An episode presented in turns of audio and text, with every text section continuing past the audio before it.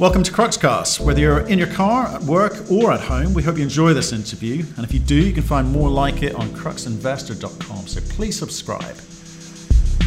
We speak today to Ben Heard. He's an eco modernist. Now, what is, what is that, you may ask? Well, he's looking at how we as society and governments can deliver smart energy mixes. So, some of the topics we discuss obviously, zero carbon options with regards to renewables, how, how uh, nuclear fits into the mix, and the use of small modular reactors, something that he is studying at length at the moment. We look and, uh, at some of the markets, talk about some of the players, how they're influencing and changing the narrative going forward. An absolutely fascinating conversation. Do enjoy the podcast. Ben, how are you doing, sir? I am really, really well here this evening, Matt. It is so good to be on the show. Well, like, thanks for joining us on a Friday night in Australia. Yeah, I'm sure you'd rather have a, a cold one in your hand and reading a good book. I, I would have thought. Um, I have a few good books on the go. Good man. We'll get to there later in the evening. um, well, look, Ben, you, we we've been really keen to speak to you, and we've, we've been you know trying for a while to kind of you know find a time which kind of suited us both. Um, so, do, thank you. One, thank you very much for agreeing to come on the show, um, and two, I'm excited for this because you're going to talk to us about um, smart energy uses. Okay, so that's the kind of broad theme of this conversation. And we're also excitingly going to get into uh, a little bit more detail about SMRs, which is a topic that I think our viewers have been hearing a lot from us recently. Um, but for, I, need to, I need you to describe, get, maybe give people a little bit of background about yourself, because you describe yourself as an eco-modernist. So let's maybe try and uh, give people a sense of you know what you've been doing over the past few years and what's an eco-modernist. Yeah, look, I'd be delighted. I mean, eco-modernist, it's a, it's a um it's a place I have arrived at probably in the last few years at the end of a fairly long journey. So I, I would have described myself uh, for a very long time as an environmentalist, and uh, you know that probably that came about. Uh, I used to work in healthcare, so my undergraduate uh, studies were, were in occupational therapy, and I worked in hospitals for some time.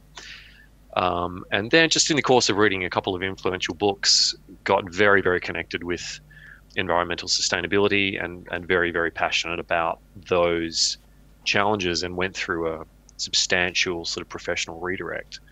I took a master's in sustainability at, at Monash University in my mid to late 20s. Um, found myself getting far better marks than I ever got in, in undergrad, so I figured I was on a on a winning uh, choice. Uh, and really ate up the content. You know, really, really enjoyed thinking about the economics, the the legal, the technological, and engineering challenges of, of environmental sustainability, which was tremendous and and and lots and lots of fun.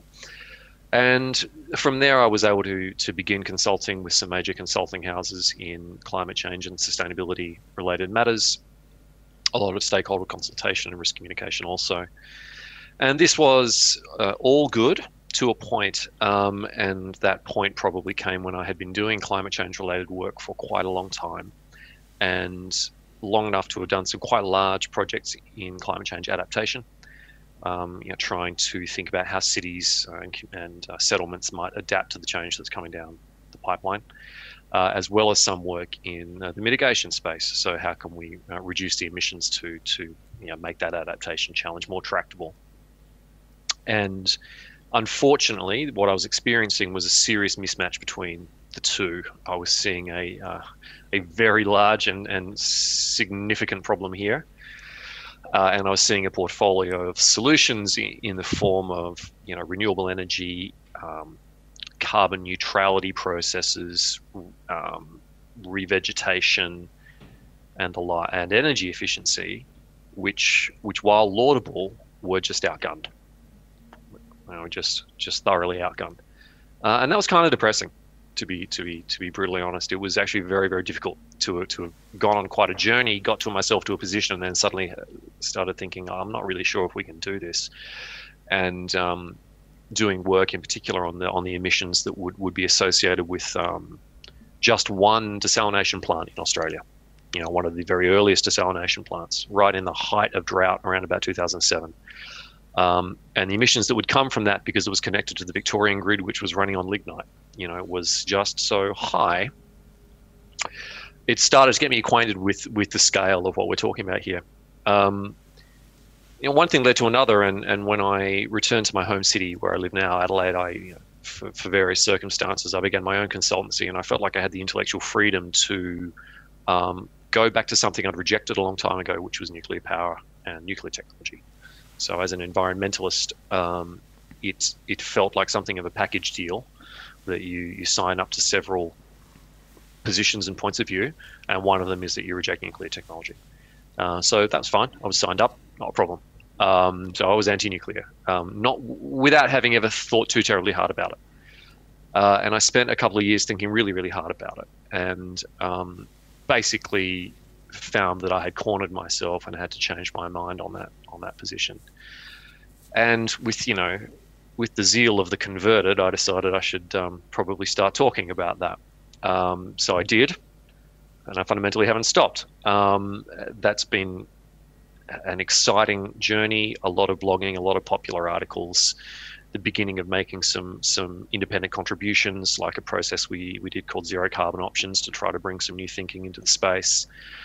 Uh, met a lot of great people, and and um, that included a, a, tap on the shoulder from a guy I was working with, Barry Brook, at the University of Adelaide, to say, you know, what about a PhD? How, how about you come and do that? So that became the next step, and so uh, a couple of years ago in 2018, I, I um, was awarded that PhD, and I was looking at bringing together. Uh, well, I was looking at first of all establishing the the need for nuclear power in that decarbonisation challenge, and I guess really firming up with certainty that yes, that, that need is there. Uh, and if it is there, what's the right blend of technologies that we might consider, and what are the what are the conditions for considering different technologies to achieve uh, a given outcome, which we might generally take for granted as energy being um, reliable, affordable, and also sufficiently clean to really seriously tackle climate change. Now, at the end of all of that, you get to something called eco-modernism, and you know, what happened along the way is I came into contact with a lot of people who were thinking like I used to be thinking as an environmentalist, but but fractionally different. You know, just sort of pivoted in, in a slightly different direction. And one of those was this supervisor, and, and he was one of the co-authors of uh, a document called the Eco-Modernist Manifesto. Um, I knew several of the authors of this document. It's a good document, and, and when, I, when I read it, it re- really spoke to me. And what it seems to have happened is that that a a breakaway, I guess, of environmentalism has sprung up, and it, it's people who are very, very connected with the need to protect the natural world very, very attached to a world that's that has natural beauty in it, clean air, clean water, and a clean environment. Unlike the sort of environmentalism that that uh, I was originally brought up on, it is it, it's avowedly pro technology. Uh, it is avowedly pro innovation uh, it, it, has a very strong slant that our best chance of solving these challenges is that we will need to technologically innovate our way to solutions. And that states should play a strong role in funding innovation. If there's a good place for, for state based money, it's in that innovation gap. Um, eco-modernism tends to be uh, quite quite um, humanist, uh, quite human loving. Uh, which really suited me back to my roots, having been raised as a, as a Catholic um, and with a strong social justice ethic, where environmentalism can have quite a an undercurrent or sometimes quite an overt misanthropy about it. Uh, ecomodernism really rejects that very solidly. Sort of to say that um, there really can't be a trade-off between achieving these these environmental goals and achieving the goals of of furthering human potential, um, progressing human health uh, and, and well-being. And indeed, if ever we do try to trade them off, the environment loses. Um, and so, so we really need to stop doing that. Um, it tends to um, advocate very strongly for intensifying what we do. So um, bring our impacts in to smaller areas, and a lot of that comes down to, to clean, plentiful energy because energy is such a great substitute. You know, if we have enough energy, we can substitute for a lot of services that were previously being provided by nature, and then leave nature alone. So, whereas sort of during my masters of sustainability, we would think about things like um, pricing ecosystem services. You've probably had some idea of this. You know, let's let's look at the the value of that watershed in terms of providing clean water. We'll put a price on it and then people won't mess with it, right? Well, no, that's that's not what happens actually. Um, there's a difference between putting a hypothetical price on something and getting people to pay for it.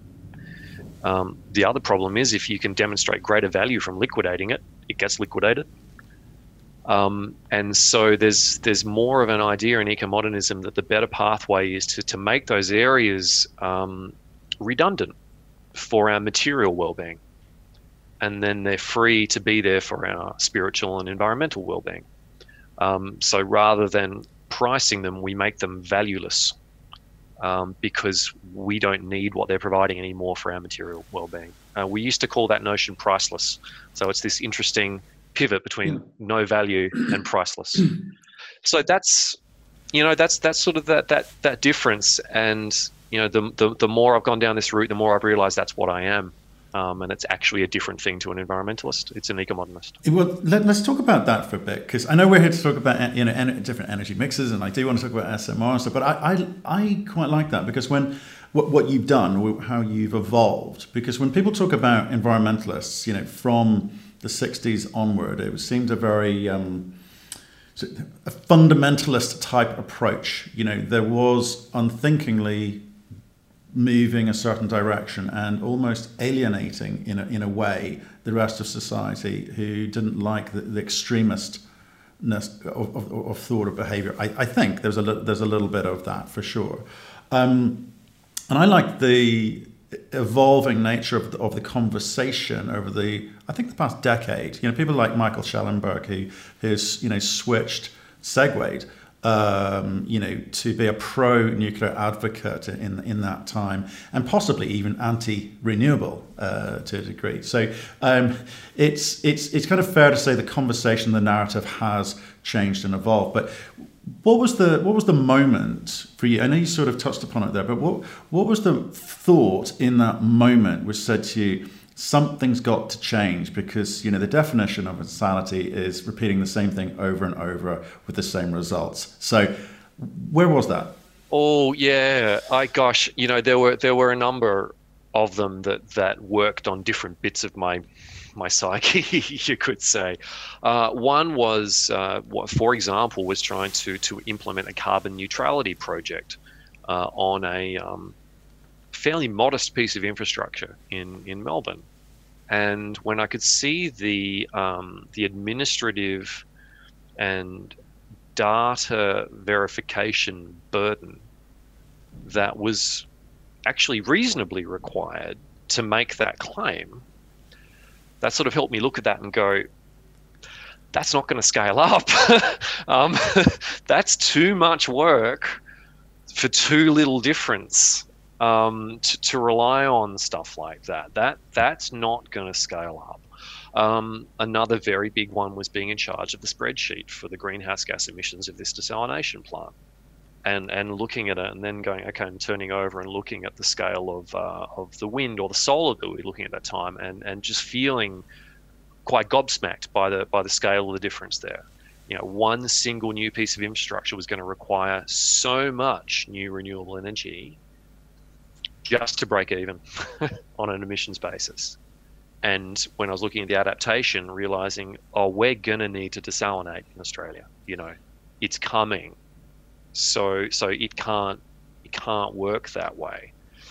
And then there was a very interesting moment, which was a behavior, more of a behavioral moment actually, where um, I was probably pretty close to, to changing my position on nuclear power, which is which is probably the core of my ecomodernism was centered on, on the nuclear power issue.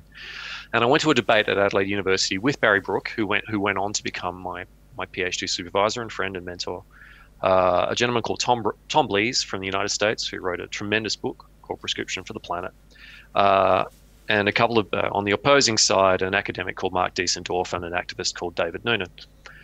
And I'd been following Barry's uh, work very carefully, and I'd been following um, the climate science work very carefully, and I'd, and I'd become very familiar with the um, rhetorical zigzags that that um, people who wish to, to criticize climate science would take. So I'd become quite a good detective on going, no, hang on, you're not playing straight with this here.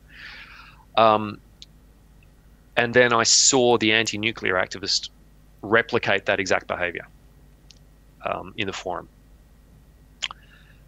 Uh, I saw a, a, professor, which was Barry, and a, and a, very humble, very nice guy, Tom, playing a very straight bat with an audience. And then I saw a, a clear cherry pick uh, piece of behavior over here. And uh, it was actually it was a moment of identity where I went, I can't identify. I don't want to identify with that anymore. Um, if that's what that is, I don't like it and I reject it. And so, you know, it's it's it's why I'm always very keen for people who are um, passionate about the same causes that I am. I ask them to always check their behavior very, very carefully, because if we're interested in the task of of, um, of persuasion, we must be appealing. You know, we must look like people that you would want to stand next to. Um, so our conduct is is critical, and um, seeing that example writ large, that really got me quite over the line. And then actually the um, the other thing was that night was learning about the integral fast reactor and fast breeder reactors and realizing that we could recycle all the nuclear waste. So I thought maybe I might sort of step over the line and change my mind. Instead, I sort of triple jumped over it. You know, went, oh my god, I'm so pro nuclear now, um, because you know I didn't realize this was available, um, and so that just was a quite a um, you know quite a quite a pivot on the mindset. But you know, that people uh, often ask for the lightning bolt moment it's not quite like that, but there are a number of memorable moments along the way, which is something else that's worth keeping in mind if we're dealing with anybody. Give them time. It's going to be an accumulation of experiences and knowledges that leads to to a, to a change of position, not a magic moment. So you're pro-nuclear. You, you understand, and we are we will promise talk about SMRs um, for sure, and fast breeders and need gen, etc. You know, I'm, I'm excited to talk about that. But you are also an advocate for smart energy mixes. So, and obviously, different geographies, different countries will have their their own drivers. There, you know, Australia, Spain, lots of solar, I suspect. Off the coast of uh, Scotland, will you know, lots of wind. Um, you know, so uh, there's lots of different ideas and solutions out there. Where you know, I referenced Mike Schellenberg, Mike Schellenberg a second ago being pointing at the, the fallacy of renewable being entirely carbon free because you have to dig stuff out of the ground to produce it and you, transport it around the world and it you know it doesn't it, it, it has the um, emotional connection with people believing that it's you know it's all it's, it's all uh, all good stuff but the reality is somewhat different. That's not to say we shouldn't do it so you've obviously had a had a good look and a rummage around renewables as, as, as part of your learning. Um, what, you know, what, what would you say to people in terms of you know how the world should be looking at this? Because I think you're going to some clues there. This this can't be bottom up. This has to be top down. It isn't going to come from decentralized small bore solutions at a household level. Um, ultimately, some of that can aggregate up and make an impressive contribution um, but it's far from what we require ultimately to get to where we're going. Um, I think you started with something that I would that I would probably you know want to lead towards, which is that because of the of the differences in um, resource availability, uh, geography, uh, and need, there are always always going to be different energy sources that are going to have different merits in different places, and it is appropriate, legitimate, and just smart to have all of those options on the table at all times. And the challenge is to try to balance the need for um, optimization, which the optimal mix of solutions keeps changing because the technology keeps changing, the costs keep changing, and the needs keep changing. Uh, with enough prescription and certainty to actually get things going on a decent amount of time frame. Right. So what I'm generally interested in looking for is where are what is the no regrets, relatively ironclad level of prescription that we can have around certain technology pathways in different jurisdictions and in different places. So when uh, I look at Australia, at the moment we operate a lot of coal. So for a relatively small nation, we've got like 25 gigawatts of, of coal online, and um, it's going to go. It has to, unfortunately, or fortunately, however you look at it um, it's not going to be replaced. It's going to be retired. Um, is it going to be retired with 25 gigawatts of things that behave in exactly the same way in the system? Maybe not. Maybe, but maybe not. Um, but on the basis of my modeling, should we build at least 10? Yes. yes, we should. So I'm really confident that that even if you take a country like Australia, which has an excellent solar resource and an excellent wind resource and a lot of coastline, there's a if your goal is a deeply decarbonized economy and a deeply decarbonized energy grid, there's there's a virtually ironclad case for at least 10,000 megawatts of nuclear power in that mix. And that's more than enough to get you started and plan and keep learning and see for the next cycle. Now, in when I talk about smart energy mixes in my city, um, a lot of houses here now have rooftop solar PV. Now, Adelaide's a sunny place, a very Mediterranean climate, uh, makes a lot of power, and that's, that's cheap electricity now. That's good. One of the dumb things we did is that we used that solar PV to try to make high volumes of electricity. So we faced them all north to get the largest quantity of power out of them that we, we could during the day. I keep stressing to, to everyone we should have faced them west because that's when the power peaks. We should have used the solar PV to create high value electricity. So the difference in the value of electricity on a stinking hot day in Adelaide when everyone's running their air conditioner between midday and between 5 and 6 p.m. And by the way, it keeps getting hotter until about 4 or 5 p.m. here uh, on those days and then everyone's come home, all the offices are still running, all the houses come home with flick on their air conditioners. The difference in the wholesale price in our market can be thousands of dollars. The strain on the network is sky high at those times. And if all of those units were facing west, that's when they'd be maxing out their production, and that actually be an aid to the network and an aid to the grid. They'd be lowering the demand on the distribution network, lowering the demand on the transmission network, lowering the demand on the generators because they're producing power when we need it most. Whereas when they are north facing, they peak in midday and they're seriously waning by the time that, that 4 to 6 p.m. period comes around. That's just what I mean by smart that's not pro or anti solar. That's just looking at how does the network work and what's the best use of that technology in that need. Whereas what we're creating now is the same thing they have in California is this duck curve effect as, that is waning and the demand is is peaking, you've got to ramp a long way, hard way to get up there. And so unfortunately, um, what we're starting to see and what I've seen in jurisdictions like uh, Australia and particularly South Australia where I live, um, Germany, California, is that um, those low cost, uh, low energy cost renewables like wind and solar are very attractive in the early stages of an energy transition because they're able to append to a uh, power distribution system and power creation distribution system that was built with a lot of redundancy as part of the design. And so they, they, they profit off that redundancy because there's, there's enough of everything still there. It gets harder in a non-linear way as that penetration goes up. Uh, and that's where we must be smart about what we're doing. What's the right amount of everything used in the right way? The beautiful thing about nuclear technology is that it can work pretty much everywhere and it isn't weather dependent. Um, so there's probably a role for it. In Australia, is there going to be a role for onshore wind, offshore wind, and solar in getting us to that position? Yeah, I'm virtually I'm virtually certain that there is, and certainly the the degree to which they brought their costs down over the last couple of decades has, has pulled that in really strongly.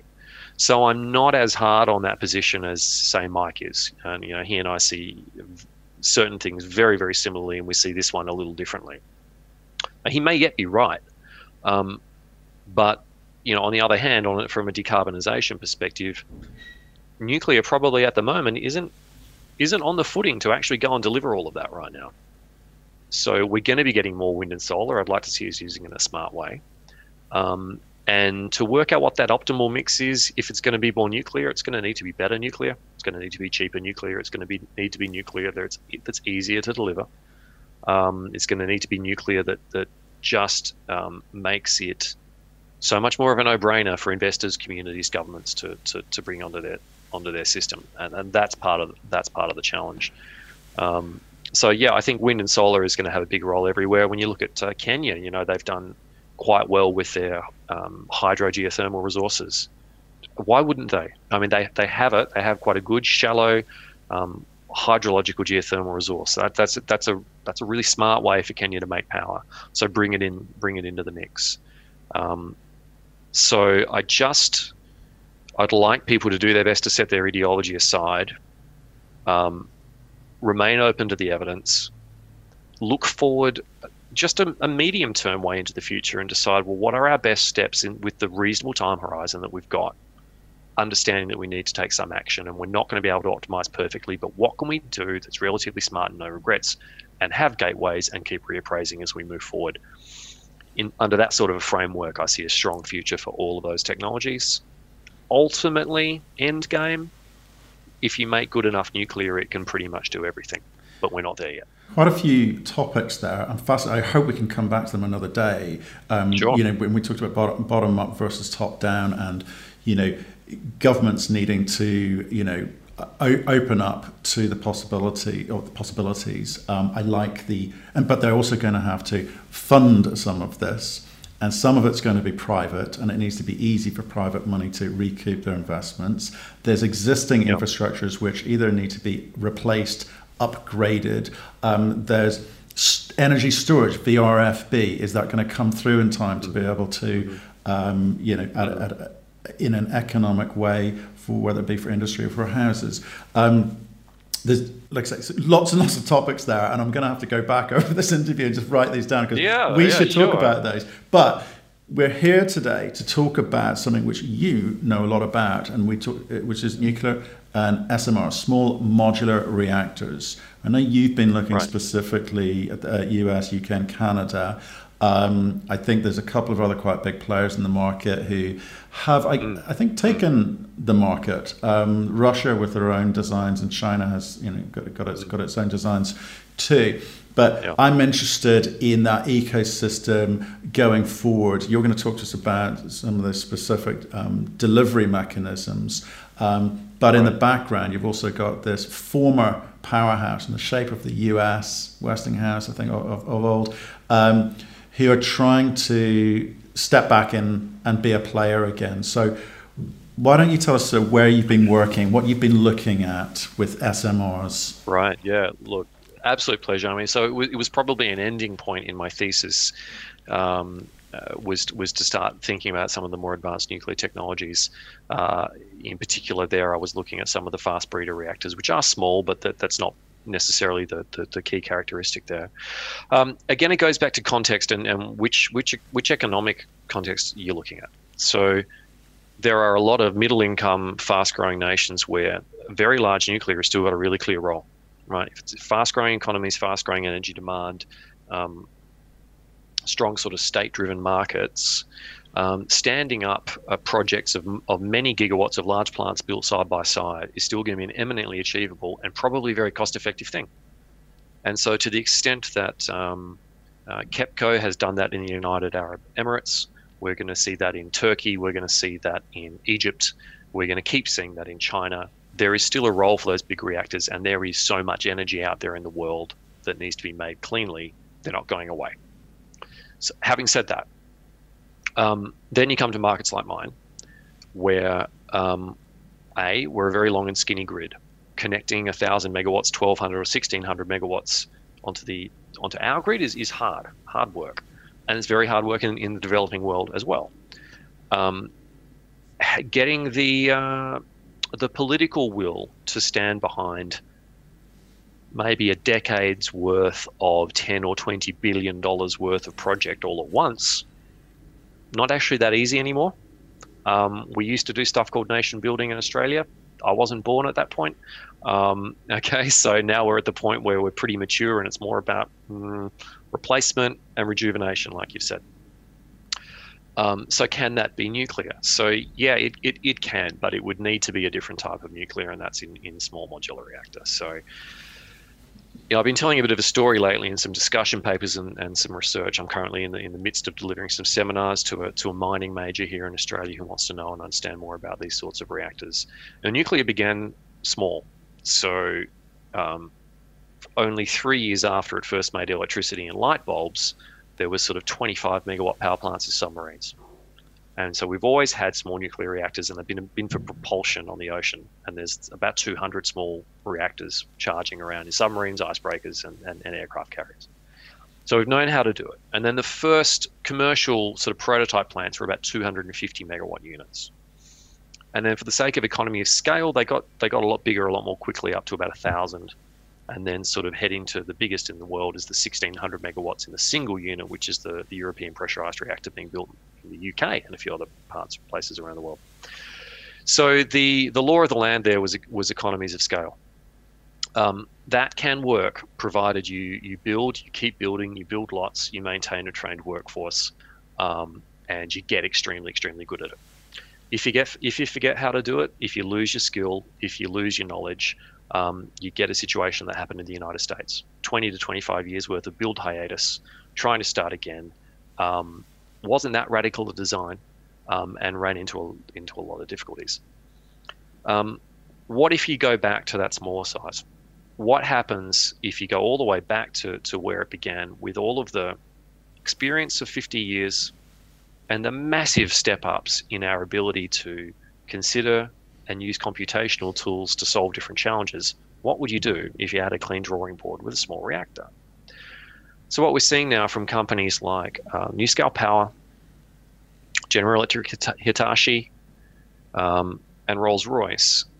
Uh, those three in particular, they're taking mature, very well known fuel cycles. So the, these three players are not innovating the, the, the, fundamental fuel cycle that's in the reactor. It's still pressurized water reactor or boiling water reactor. But by shrinking it right back down, they achieve a couple of things. First of all, it moves the nuclear reactor, or at least the nuclear part of the nuclear power plant, away from a construction paradigm and towards a manufacturing paradigm which has served uh, wind power and solar power so well, is to have a manufacturing based paradigm where the product arrives and is installed. So you can have these reactor units assembled fully in a factory, quality controlled, shipped to site, and installed in a, in a really standardized way. It also turns out that when you shrink them down, you can overcome that economy of scale because you actually find yourself little by little actually eliminating altogether eliminating several systems that were required to achieve certain outcomes in such a large core size. So you can achieve passively what used to be achieved actively. Things that required pumps, valves, motors uh, can now be done with uh, convection. They can now just be done using natural forces. And so suddenly things are starting to get designed out. And so you then then you need less structural concrete, less steel, uh, fewer systems, and it's it's you're starting to end up with a lean, mean kind of design. And then what you, you're also only asking for a billion US dollars, um, which opens up the number of customers you can have for that product a lot compared to asking for six to ten billion dollars. Um, and you can ask for a billion dollars at a time. And if it works, you can do the next one. And so that's where that small modular reactor um, paradigm it excites me a lot. Is it makes it it's going to I believe it's going to make it commercially so much more achievable. So I've been monitoring this for probably 10 years and it's accelerated greatly in the last two to three and even the last six months I've seen another real step up. And not only is the technology improving but the context around the technology is changing greatly. So you've mentioned the United States and the the loss of their lead. Um, it hasn't gone unnoticed, and the USA is is really um, quite openly um, backing small modular reactor technologies as a way of regaining that strategic lead. So we now see things like the Advanced Reactor Development Program to help that first build just close that gap between the innovation and the commerciality. That's the exact right spot for, for state money to, to reside. Things like the versatile fast test reactor, so more and more commercial companies can get their materials testing done for their for their advanced reactor designs. Opening up the US Development Bank to, for the first time ever, actually fund zero carbon nuclear in developing nations on the back of now having what they feel is a suitable nuclear product to do so and let's be honest, in so doing, regain strategic influence and geopolitical influence that they have ceded. Um, so this context is changing rapidly. The government of Canada has a strong strategic uh, roadmap for small modular reactor technologies. The UK, um, led, you know, consortium led by Rolls Royce, is looking at developing a, you know, 25 small modular reactors in the UK, and, and returning to that in, in, industrialization of making and providing your own energy, where the UK has become increasingly reliant on Chinese money and Chinese knowledge uh, in, in its energy development. So the context around it is just getting friendlier and friendlier. The regulatory agencies are realizing that, in, particularly in the United States, that they were running a very prescriptive model built around large light water reactors. And it was unfriendly to innovation. And this change started a few years ago, and now we're really seeing the fruits of it. So, uh, if we take, for example, my friends at, at uh, Oklo, um, who are designing something called the Aurora Powerhouse, um, they have achieved a, dr- a, dramatic reduction in what they think is going to be the regulatory time by taking a, a different pathway through the regulatory agencies. The NuScale Power Station has provided an evidence base that their their passive safety is so great that there is no requirement for an emergency planning zone. They brought a case of evidence to say our emergency planning zone should be the site boundary, and the NRC has currently had its, its consultation right now. That is a proposed rule change that these facilities do not require an emergency planning zone. That's a dramatic de-risking of of an energy project that can bring it right into the heart of an industrial precinct um, that can raise confidence about about having the, these facilities in, in more places. So we're seeing a regulatory response that I, I think had to come. I mean, part of what's going on here is that we've had 30 years of failure in climate policy. You know, the IPCC effort is about 30 years old now, and it has not worked. Right, whatever we've been trying has failed. So back when the IPCC was born, about 80% of the world's energy was fossil based. 30 years later, about 80% of the world's energy is fossil based. We've grown the clean energy sources, but the overall energy consumption has gone along with it. And in uh, emissions terms, things have just gotten dramatically worse. And something we haven't been doing a lot of in that 30 years is, is innovating and building a whole lot more nuclear power. It's been a real gap. So we're seeing that emerge really strongly now. And then we have innovators like terrestrial energy from Canada with the molten salt reactor. Um, that takes it a step further. That device is atmospherically pressured. It uh, doesn't require any structural steel to contain it. There's no energy trying to get out. You can't have a meltdown when the fuel is already molten. So the fuel and the coolant is the exact same thing circulating passively in this in this device. It has a molten salt loop that can direct heat up to five kilometers away from the plant in molten salt. So it is effectively a heat plant, and they're very open about this if you want to generate electricity with it, generate electricity with it because they're sending out good six to 700 degrees centigrade heat, zero carbon. No other technology can do that. So if you want to make hydrogen with that, if you want to desalinate water with that, if you want to do beneficiation in minerals with that, uh, if you want to uh, make ammonia or other chemicals with that, or if you want to make electricity with that, or some combination of the both with cogeneration, you can. And so these innovations are, I think, going to lead to, well, this goal that we ultimately need, which is someone who is quite let's let's let's imagine an ambivalent utility investor who who, who is ambivalent about climate change, but his j- job is is the financial returns. Clearly chooses the clean energy technology. That's when you've won, and that's what I feel particularly in um, the more mature industrialized markets where we're already relatively saturated in energy, but we must transition ourselves off and onto something something new. I think that that's where small modular reactors are going to have a crucial role to play. I think, well, I mean, fascinating romp through the world of small, uh, you know, modular reactors there, and interesting to hear about the different types of innovation uh, coming through oh. as well. It, the, again, many, many topics which we can probably come back to on, on, on another call because um, each one deserves its own spot in the, in the sunlight. Um, you talked about the way that these things get funded, and I always wonder, certainly when we've been having conversations around nuclear, the way that governments allow funding to happen. Either the government's got to st- stump up with the money, in which case you need kind of right. bipartisan agreement across the board, and in some countries that's a lot easier than uh, said than done um, because these are not small numbers. I think I agree with you. The SMRs makes it cheaper, but at the end of the day, the entire infrastructure, wherever the individual assets are, is still in the tens of billions of dollars. Um, so th- th- these are big decisions which need to be made. And I, you know, again, I come back to the US, uh, where you know the these assets are owned by utilities. It's in the it's in private hands. Um, governments can say lay the foundations in terms of funding. I think you referred there to funding some of these innovations uh, coming coming mm. through, um, and they can talk the language of wanting to be innovators uh, in the market and for the sole purpose of control, or at least the ability to exert some level of control geopolitically, um, because energy is, is, a is a must have rather than a, you know mm. A, mm. you know something more more more frivolous. Um, but it's a great bargaining tool. Are you are you seeing because uh, you have looked at the U.S. and Canada? Are you seeing those types of conversations being driven politically or out of an actual need?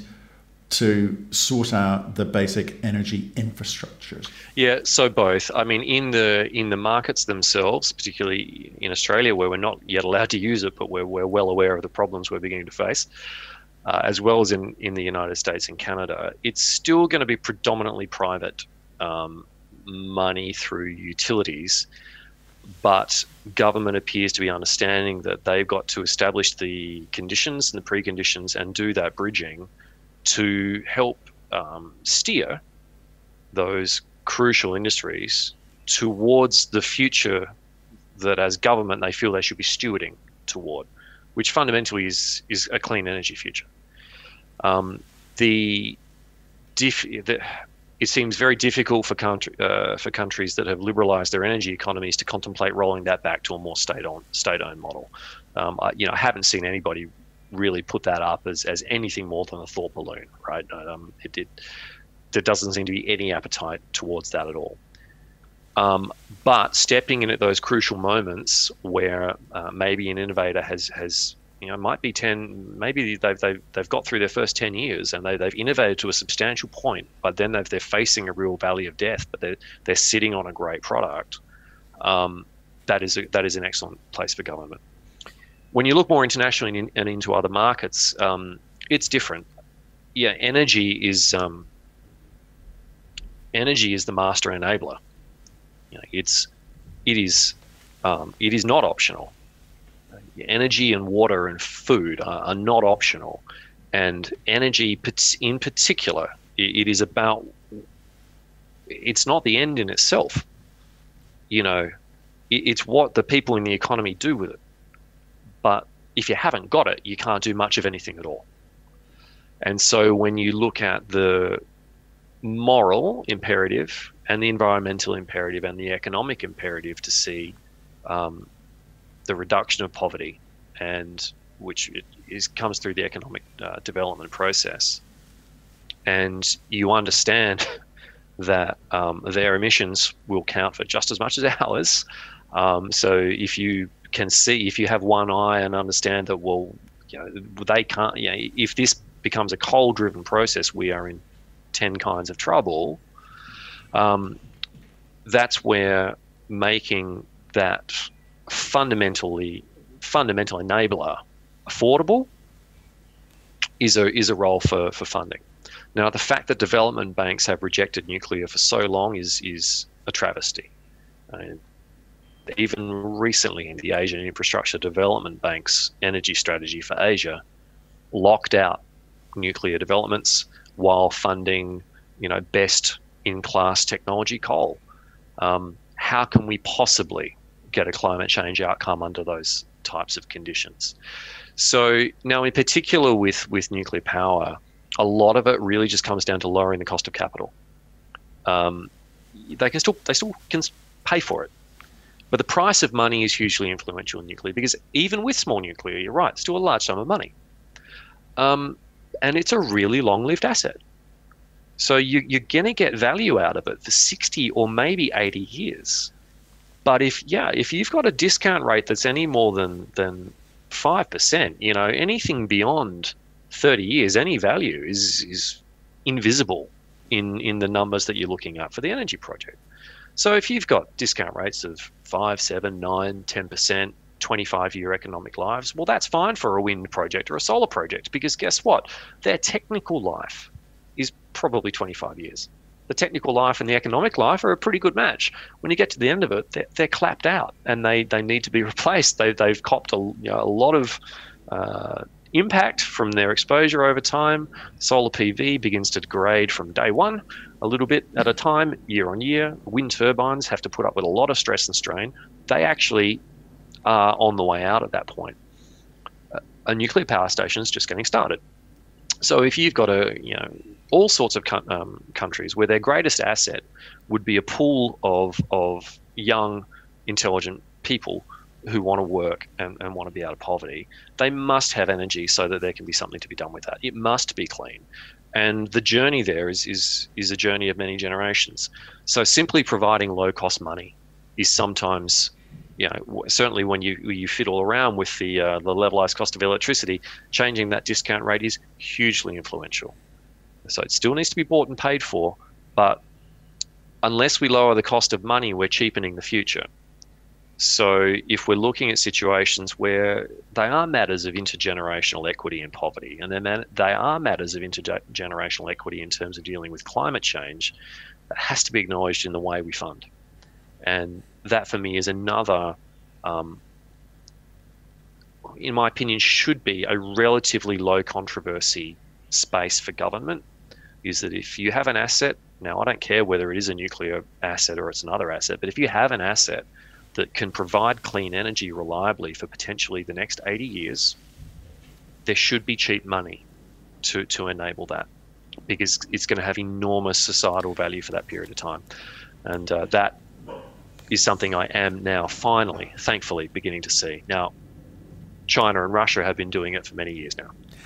Um, it's a it's it's it's a, it's sign, a really signing up a lot of countries. Well, that's a really big uh, conclusion to this conversation because we've got to find a way to make uh, nuclear energy afford- affordable in comparison to all the other alternatives. It's got yes. to be a, yes. a non-discussion. And unfortunately, at the moment, yes. I think with I'm looking back to the US here specifically, and possibly even France to a degree, um, and, and, definitely Germany, where the reactors are of a certain age. There's got to be more investment, and you know, can governments help by say making that money uh, available? Uh, can they make it available cheaply mm. um, to mm. re- reinvigorate uh, those those sectors? I think the answer is yes. Doesn't necessarily need to come through actual cash. It could, they, they, it could be mm. in, in, in the way of you know tax breaks or or, or, or similar, right? So there's lots of ways right. they can play with money on the spreadsheet. But the point is,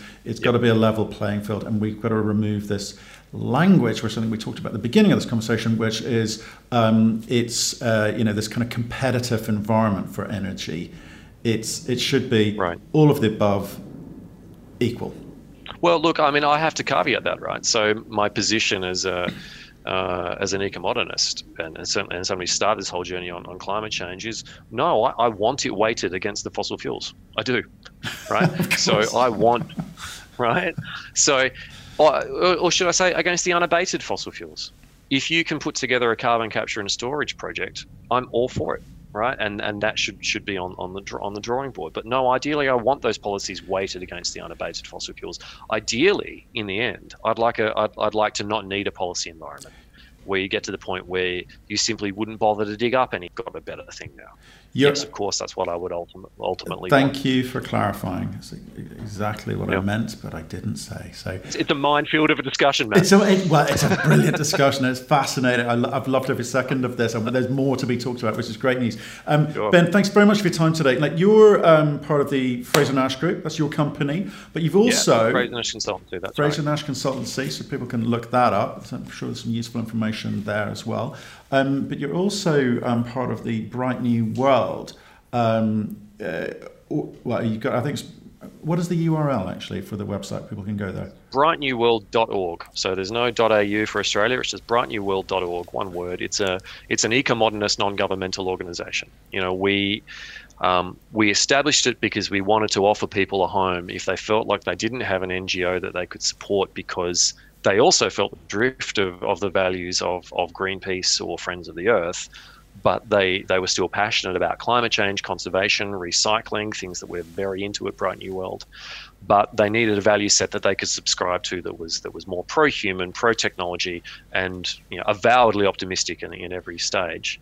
That's what we started Bright New World for. So please check us out. We we uh, blog regularly. Um, we are particularly active on submission writing here in our Australian environment to achieve change, and we've actually had some real wins. I'm really proud of the organisation and its community. So please come and check us out. Do do that for intelligent data, to have an intelligent debate, to, for people to make their own minds up, not just follow the herd. Definitely have a look at that. Ben, we can follow this herd. oh my goodness! Okay, I, you've used that before. You, have used that one? before. no, that just came to me. I promise. Okay, well that's quite quick-witted. Okay, you can if you don't only follow the Ben herd, not the regular herd.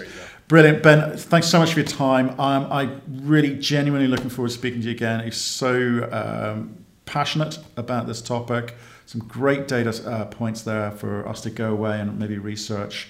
Uh, and uh, we'll speak to you again soon. If anybody needs more on small modular reactors, look me up. We're, we're, we're deep in it these days, and there's a lot of exciting things to talk about there. Love to speak again, Matt. Let's do it again. Thank you for listening. If you've enjoyed the interview, why not subscribe to Cruxcast or our website, cruxinvestor.com, and of course our YouTube channel, Crux Investor. Plus, you can catch us most days on Twitter and LinkedIn. We really love getting your feedback, so please keep it coming, and we'll speak to you again soon.